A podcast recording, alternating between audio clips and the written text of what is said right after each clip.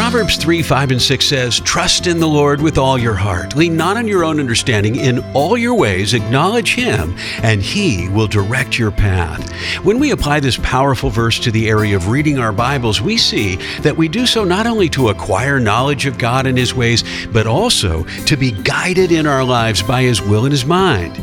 We must come to the Bible in a prayerful spirit. We're reading it with the intention of having God address us. We can pray along with the psalmist, Open my eyes that I may see wonderful things in your law. And also plead the promise of Ezekiel 36 27 that he will cause us to walk in his statutes. We are seeking to learn his will and then do it. To learn more about how you can grow in your faith through reading God's Word, visit our website at sharelife.today. That's sharelife.today.